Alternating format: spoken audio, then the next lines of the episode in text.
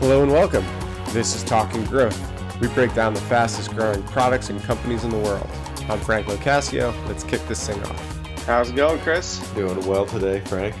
This week's episode, we're going to go over a new topic of online currency and money exchanges, specifically NBA's Top Shot for those of you out there that are sports fans or investors what exactly is NBA Top Shot? Why is it interesting for the future? Yeah, there's a lot to unfold and kind of unpack about Top Shot. Obviously, if you've paid attention at all to the digital asset space, if you're an NBA fan, you've probably heard a little bit about NFTs, non fungible tokens, and uh, kind of their rise within digital art and within, for sports purposes, digital collectibles and kind of a replacement to trading cards. We've seen the NBA license a lot mm-hmm. of great moments from kind of recent NBA history to a company called Dapper Labs. Dapper Labs is a company behind a project that launched in 2017 called CryptoKitties, and it clogged up the Ethereum blockchain. And then they decided, you know what, Ethereum's too slow for us. So we got to do our own shit. So they launched their own blockchain. I got the NBA license and they started selling basically little highlight clips of great moments from recent NBA history to fans as digital collectibles or trading cards. You know, they're minting hundreds or in some cases thousands of replicas of specific moments in NBA history. And that's yeah. it. They mint it once and then they sell them through like their own marketplace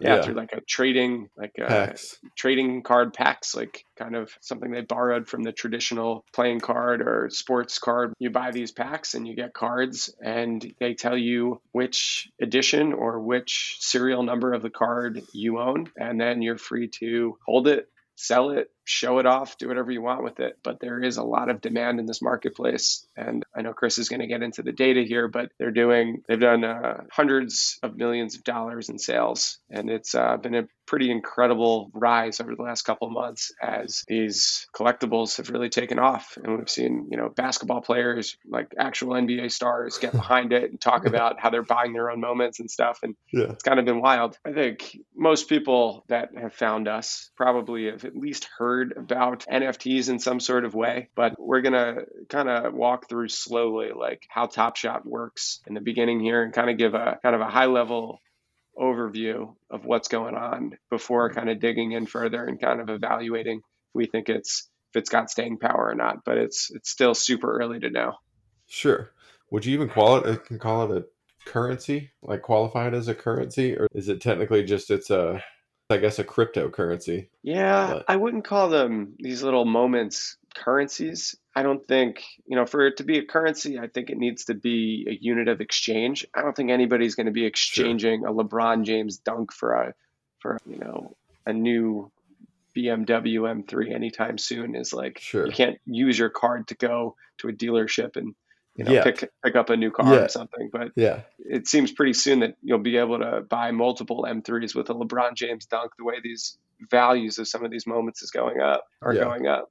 Yeah, we're gonna just kind of break this down real quick. NBA Top Shot, they're serialized 10 to 15 second digital collectibles on a blockchain, and this own ledger is owned by Dapper Labs created their own blockchain that's named Flow. If we were talking about earlier where exactly these are hosted, I'm not exactly we're sure if we've gotten that deep into that dive yet, Frank. But it's it's still a little questionable about how immutable the Flow blockchain is. It does seem like Dapper Labs still has basically complete control over the blockchain itself, and that's not what you really look for in a yeah. blockchain. You want it decentralized. You want no single point of failure. But again, it's it's tough to have that level of decentralization with a new blockchain. They all start yeah. off centralized before people buy in and start running sure. codes and uh, contributing to the ecosystem. So it's a non-interchangeable, non-divisible, you know, NFT on a blockchain, but it's only been around. This one specifically started in October 1st of 2020 it's already done hundreds of millions of dollars, specifically 373 million. They have 150,000 buyers, roughly, that we know of. So those are people that are registered on their own blockchain with their own user, you know, IDs, and 2.3, almost two and a half million tokens. And Dapper Labs has a 5% transfer fee on every transfer of these moments on their own blockchain. So, so that 5% fee is in addition to the money that they're collecting on each pack drop that they sell. And you the know, NBA. Yeah, we have to specify NBA, sure. also the NBA and Dapper Labs here together. So. so their combined revenue is sales of the the new moments that they mint plus they get a fee of daily activity of moments that are just trade, you know, going between hands of different collectors. So they're getting both the initial sale from the mint when they create the moment, and then every time that that moment is sold and purchased, they get another fee. So, how many fans do you think that we're dealing with? I don't know. Just I guess we'd say in the U.S., but it's not really limited to the U.S. Uh, well, right now, it? You can't shot, go on the Top Shot website and purchase a moment if you're not in the United States. I imagine okay. they'll open that up, especially given how popular the NBA is in some other countries like China, Australia, Canada. But right now, I believe it's limited to US only. So if there are 350 million Americans, there are probably 30 million people that watch at least one basketball game a year maybe 10 million people watch multiple games a year. So, you know, that's kind of US population. And then you think they've only gotten 150,000 unique accounts to purchase mm-hmm. moments. Mm-hmm. You know, they're, they're kind of just scratching the surface in some ways. And I, I think the 150,000 is a little inflated at this point. They've had some problems with bot accounts and dupe and multi accounters just trying to take advantage of uh, sure. kind of their safety protocols in order to get multiple packs and just double dip, I guess, their allocation. Yeah, you were mentioning the multiple accounts, people double dipping. That is certainly a weakness somebody could take advantage of. And that was mentioned in a Sports Illustrated article that you pointed out to me today, Frank. Right? Yeah. So let me talk a little bit about multi accounting there. So on multiple Saturday, Sundays, when Dapper Labs wants to release a new pack of cards, they say, you know, we're going to do a drop at 2 p.m. Eastern on Sunday afternoon. Come to the website at 1:45 to get in line, and we're going to randomly shuffle everybody that gets in line between 1:45 and 2 o'clock, and then, you know, once we come up with that order of the line.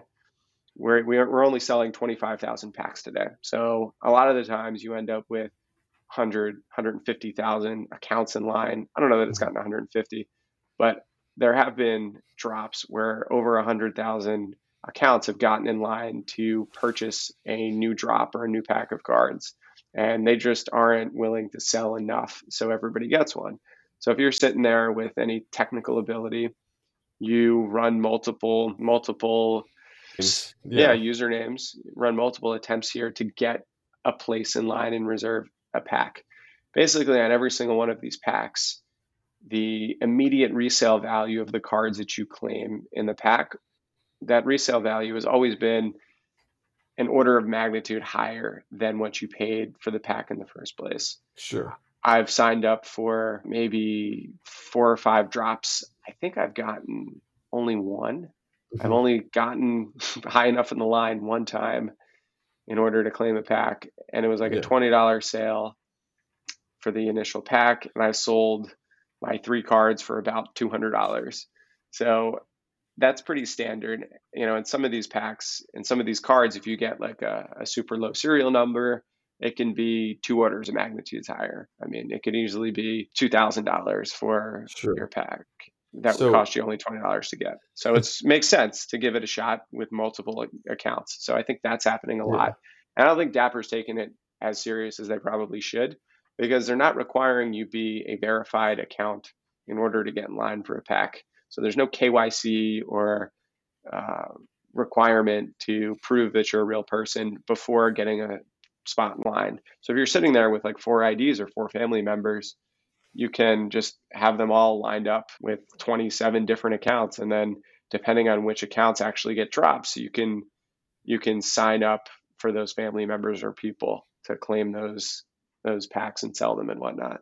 So it's they're really not trying to prevent fraud as much as they're saying. They're saying they're doing technical things to do it, but really the way to throttle the the fraud in the multi accounting would be KYC up front. Yeah.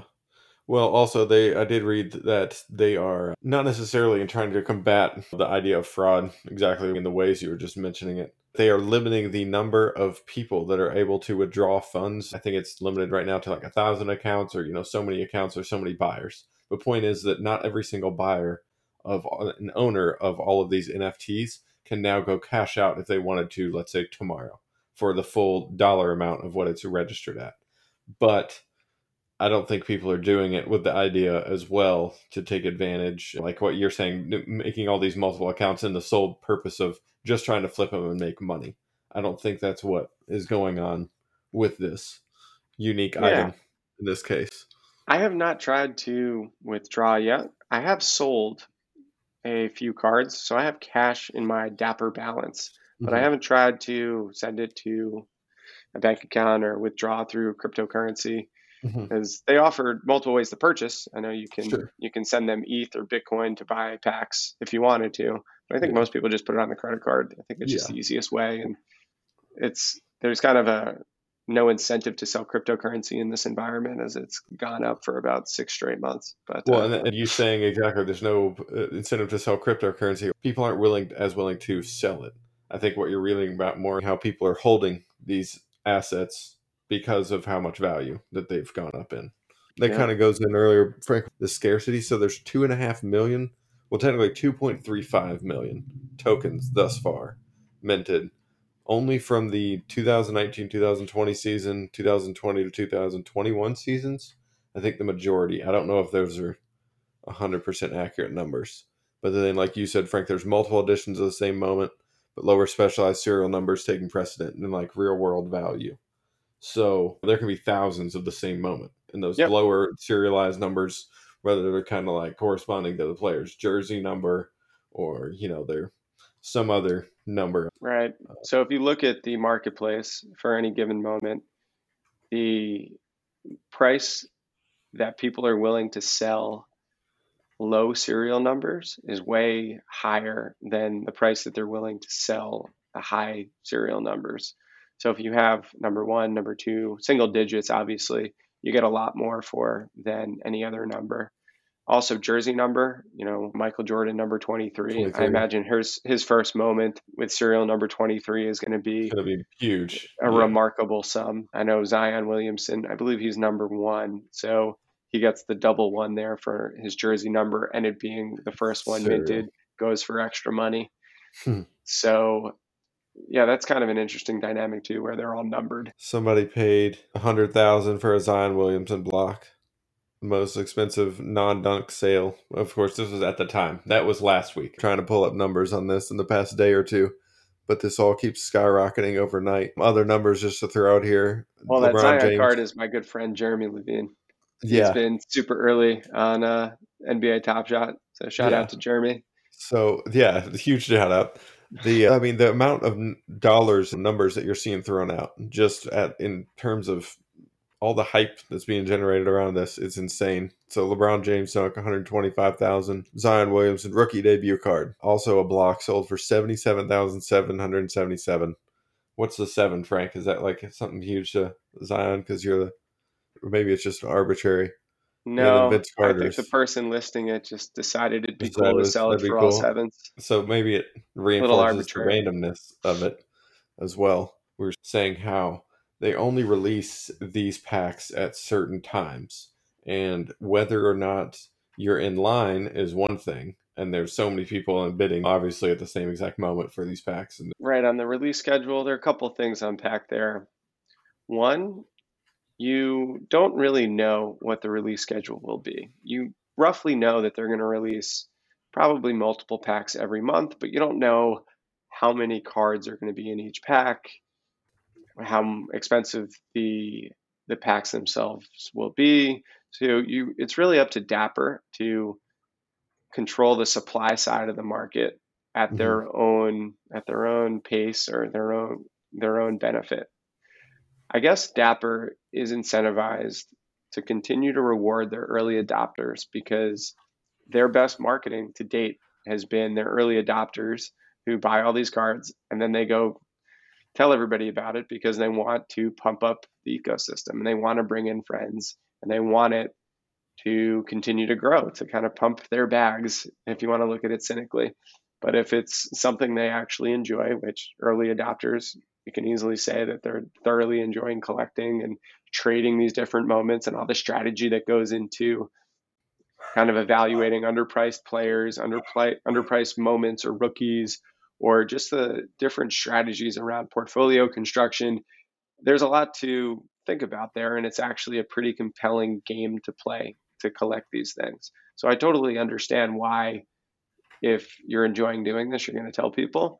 But uh, Dapper is incentivized to keep their early adopters happy. So they probably don't want to flood the marketplace with too many drops, too many cards, because if they do, the value of other cards will go down.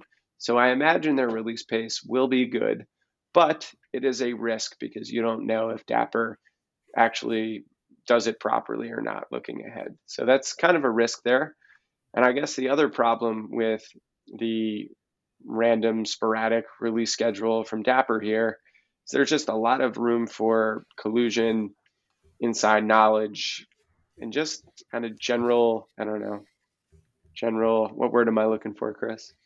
What general? Uh, you're talking about collusion and insider knowledge. I mean, there's just going to be not insider trading, but there's going to yeah. be so much that are unknown. That's a that's know. a piece of it. I, yeah. I bring this one up because last night they announced a a drop on Discord only a, a, few hours before the drop actually happened. So if if you happen to be yeah, a regular in their Discord channel, right, you would see about the drop and obviously sign up. But if you don't follow them on Discord and don't have alerts on for them on Discord, you wouldn't have known about it. I didn't know about it.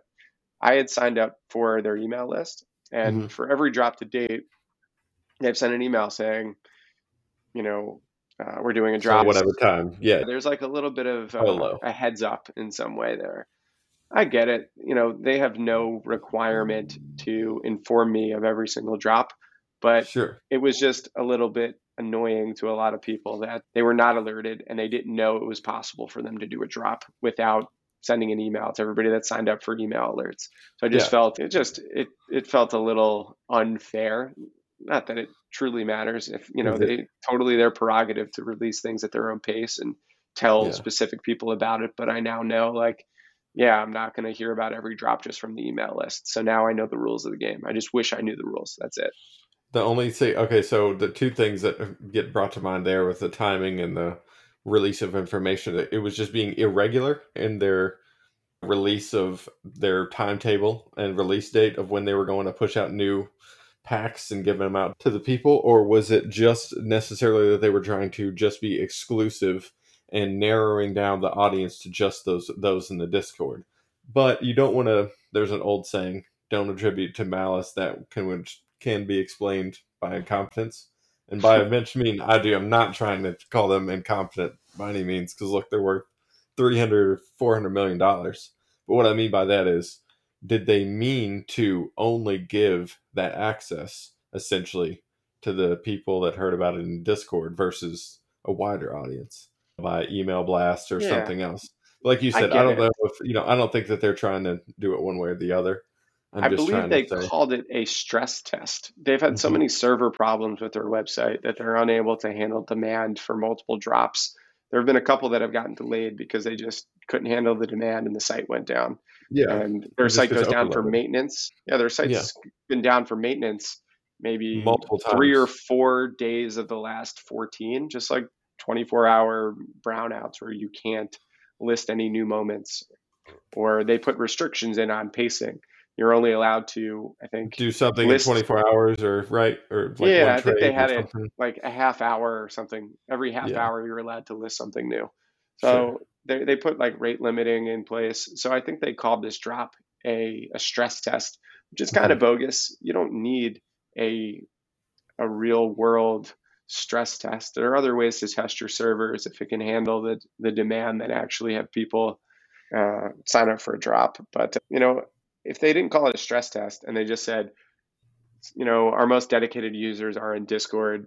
So we wanted to give them a heads up first. We wanted to mm-hmm. reward them for being so dedicated. I get it, but yeah. they're putting it behind this facade of oh, is a stress test. I just I don't know that I buy it. Yeah, well, that's why I kind of prefaced all of what I said before by is it exclusivity or is it just them being irregular in their methods of communication with potential investors, or do they just more want to just do scattershot and see what works, fire any which direction and kind of go that way? Yeah, um, I think they're a little guilty here of of playing the perception game and mm-hmm. doing everything in their power to create an aura of exclusivity or incredible demand. They want everybody to continue to believe that they're still on this rocket ship journey sure, the sure. whole time. Okay. You know, they put like these huge banners on the top of the site for everybody, even if you're logged in, that say like registration is still closed because of incredible demand. It's yeah, just yeah, feels right. yeah. So it's one of those VIP clubs that even when you're in the VIP, there's still another VIP that no yeah. one's in. Yeah, yeah, where there's like they, you know, the bouncer won't let people in the front door of the club until yeah. the line gets long. Exactly. And once there's a long line, then he starts letting people in, just because they want a line to make it have the illusion that there's a waiting list to get in, and yeah. it's uh, busier than it actually is. I'm taking a street vendor marketing, you know what I mean, 101 to the yeah. digital current crypto marketplace. That's my so, perception of their a little bit of their branding and their communication so far. Sure. I could be wrong, but no. if it's unintentional, they're doing it's great work. like great. just like in the strides. I mean, it's like perfect unintentional work. It's well, almost so, okay. perfect. Yeah. So yeah, we're sitting here talking about the richness of what these things are. So they the packs from what I read were started at nine dollars to even as low as like two hundred thirty dollars, and then mm. some is like nine ninety nine. There's all sorts of numbers being thrown around.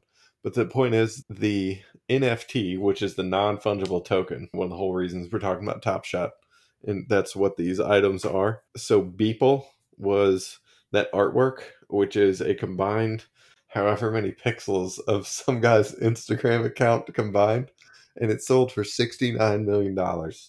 Third largest amount for a living artist. And if hmm. you want to call it that contemporary art, I guess that's what it is nowadays because I've seen better slash worse go for more or less. So these auction houses are essentially giving space to these things. They're giving credence and giving value to them by giving them time of day. And it just went across what what was it last week or week before last? So yeah.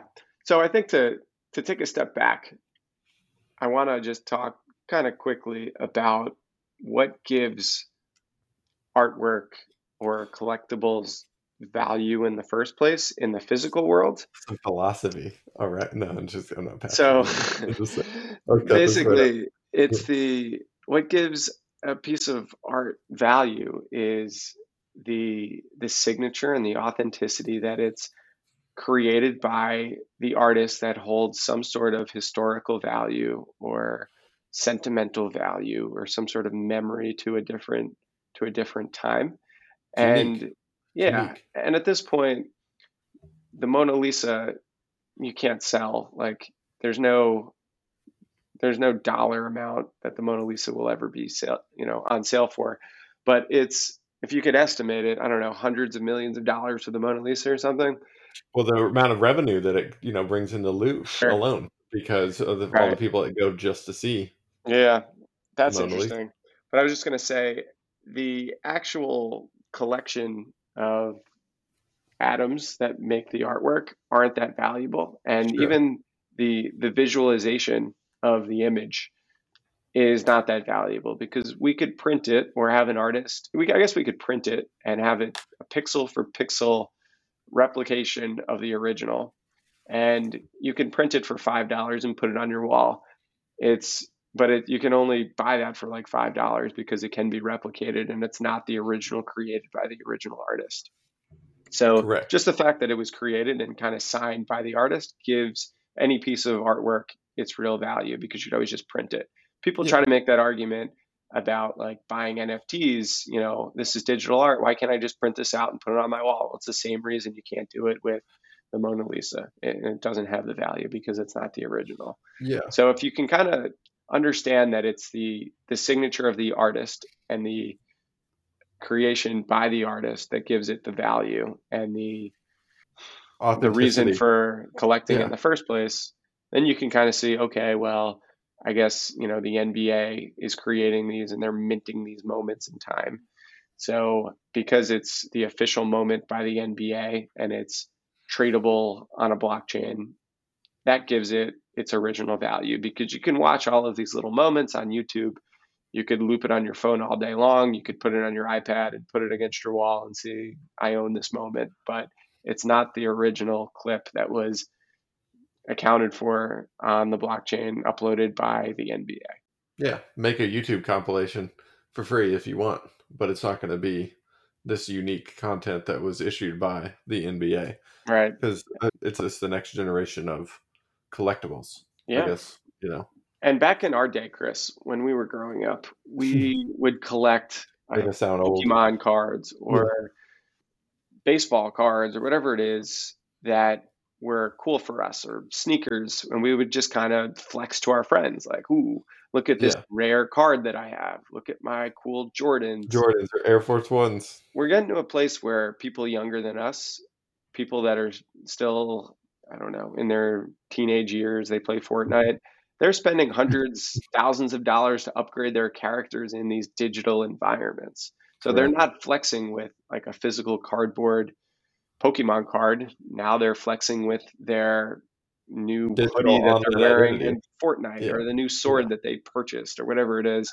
So we're we're coming to a place where, you know, if if you're flexing with a, a digital collectible or something you buy for a digital environment, why won't these NFTs be viewed the same way? And I imagine living in your digital house in some decentralized VR world where you can show off your NFTs and then there, you know, you can prove that it's this is an NFT that you actually own and have the private keys for. So like why not have digital artwork in the same way? Yeah, I agree with you. Seems to be what the world's moving towards already regardless and having something like the NBA, which is now putting so much money and clout behind this one thing it makes sense to have something that's worth it.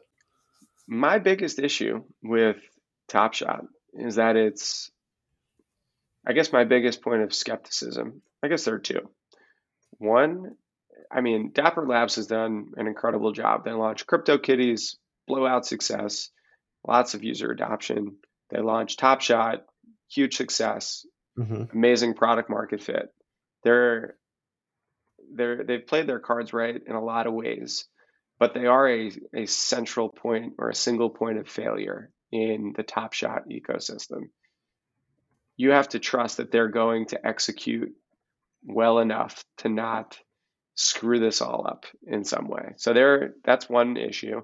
Another is there's going to be a lot of there are going to be a lot of other digital collectibles out there. Top Shot is just one of the first. It's even the first within sports. I know they're mm-hmm. in talks with the NFL, baseball, soccer leagues to do top shots for them as well. So we're going to have top shots for multiple sports. Well, I, I, read that the NFL actually did try one.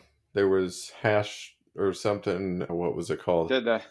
Yeah, the, I've read that they've actually had attempted one, but again, this was in 2018 when, since we're talking about Top Shot, I believe Top Shot was starting to be in talks with the NBA as early mm. or as far back as early in those days.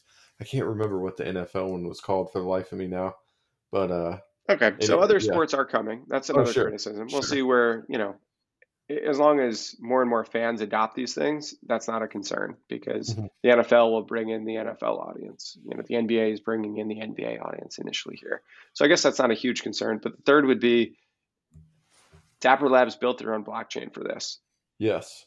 I trust NFTs that are connected to the Ethereum ecosystem a lot more than I trust NFTs on the Flow blockchain. Just because Ethereum is pretty clearly the leader in the smart contract space. They're the leader in decentralized finance. And there is hundreds, at least, you know, I'm not going to say hundreds of billions, but I guess with derivatives, there's hundreds of billions of value attached to the Ethereum ecosystem, and that's that's a network that has a lot more to it than just Dapper Labs launching their own blockchain specifically for this purpose. Sure. There's no single point of failure within Ethereum. You could kidnap Vit- Vitalik Buterin and shut down the Ethereum Foundation, and Ethereum would still run. There'd be no problem. But you couldn't say the same for Dapper Labs. They, you know, without Dapper, flow goes to zero at this point. I mean, maybe there would be a community effort to revive it, but the community is not there. And Dapper would have to hand over a lot of stuff in order to make that happen. Sure. And they're just not showing that they have any interest in doing it at this point. so we'll see. Yeah. But those are my kind of three big criticisms. Yeah, because we talked about it earlier. These can be valid criticisms given that they are the ones that own this. You know, these other kind of similar ideas are a little bit more out there for the public, whereas this is all on Dapper Labs and NBA Top Shot putting the value behind it. But I mean, every day it seems to be going up. Yeah, I don't know that it's gone up consistently. I mean, since I bought my cards on March 3rd, it's been pretty flat. I think I'm down $100. So oh, wow, I okay. haven't done well. You know, I'm so probably the only card. person to lose on Top Shot.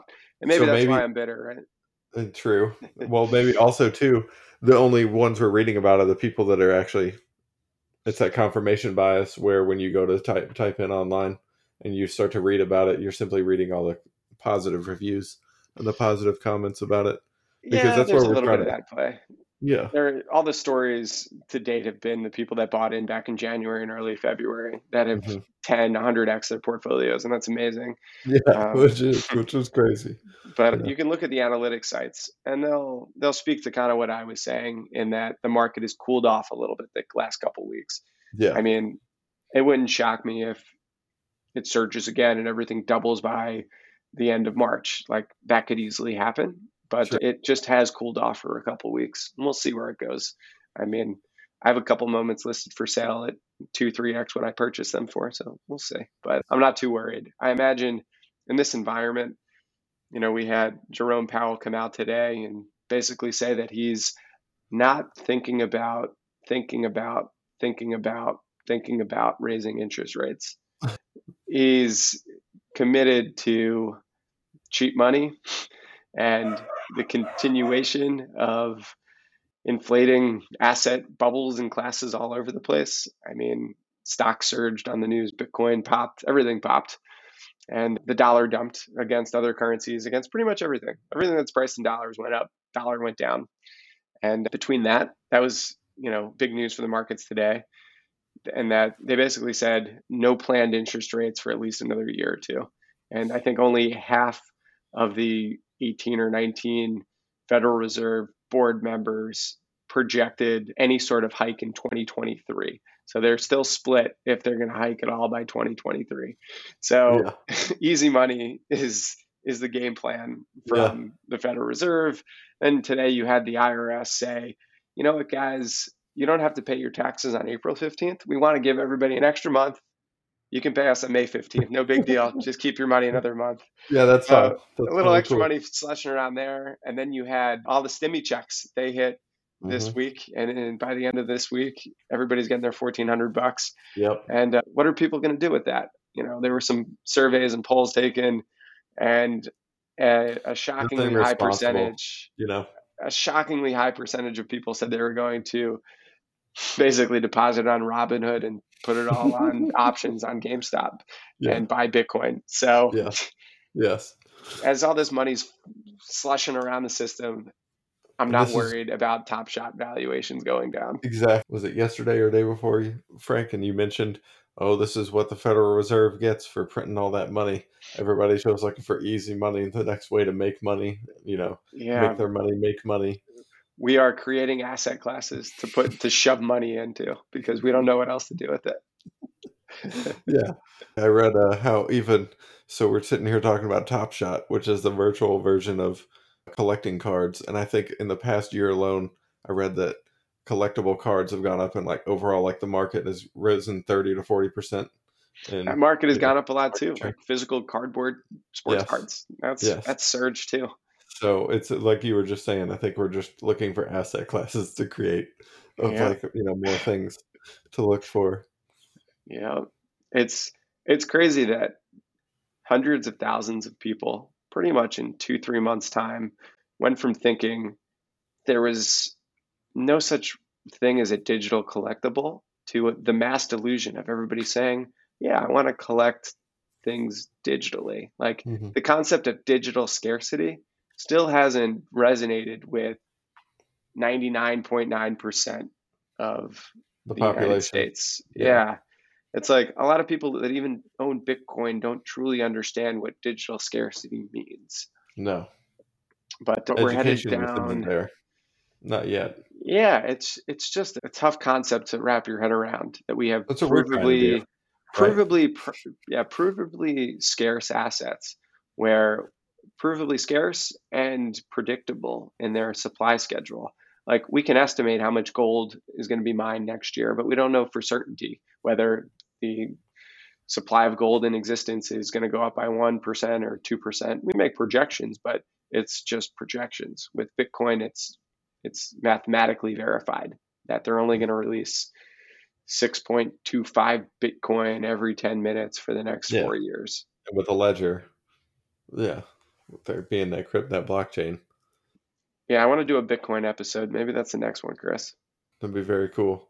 Because now talking about what NFTs are, now getting into this, and there's so much money being poured into ideas like this, mm-hmm. which is just incredible to see how much money there was obviously out there that people had floating around that are now pumping up all of these things seemingly out of nowhere you know in the past few years yeah this is what happens when stocks only go up and we we reward people for buying speculative stocks with high growth projections but with little reported revenue every quarter you know we're pricing growth to infinity and, and until we adjust interest rates i don't know that that's going to stop yeah.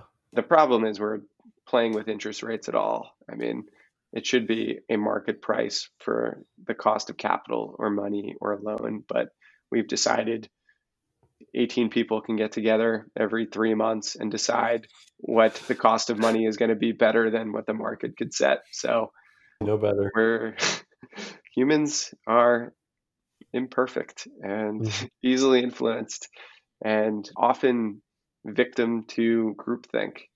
So we're going to have imperfect inputs into the economy when we totally control it like we do. And it just leads to, in a lot of cases, malinvestment. Sometimes it it leads to investment in crazy ideas that are actually beneficial, but a lot of a lot of bubbles are created and a lot of money is lost in the inflation of these things. Absolutely and all the the specu- the rampant speculation that people are forced to do in order to just beat inflation. Yeah.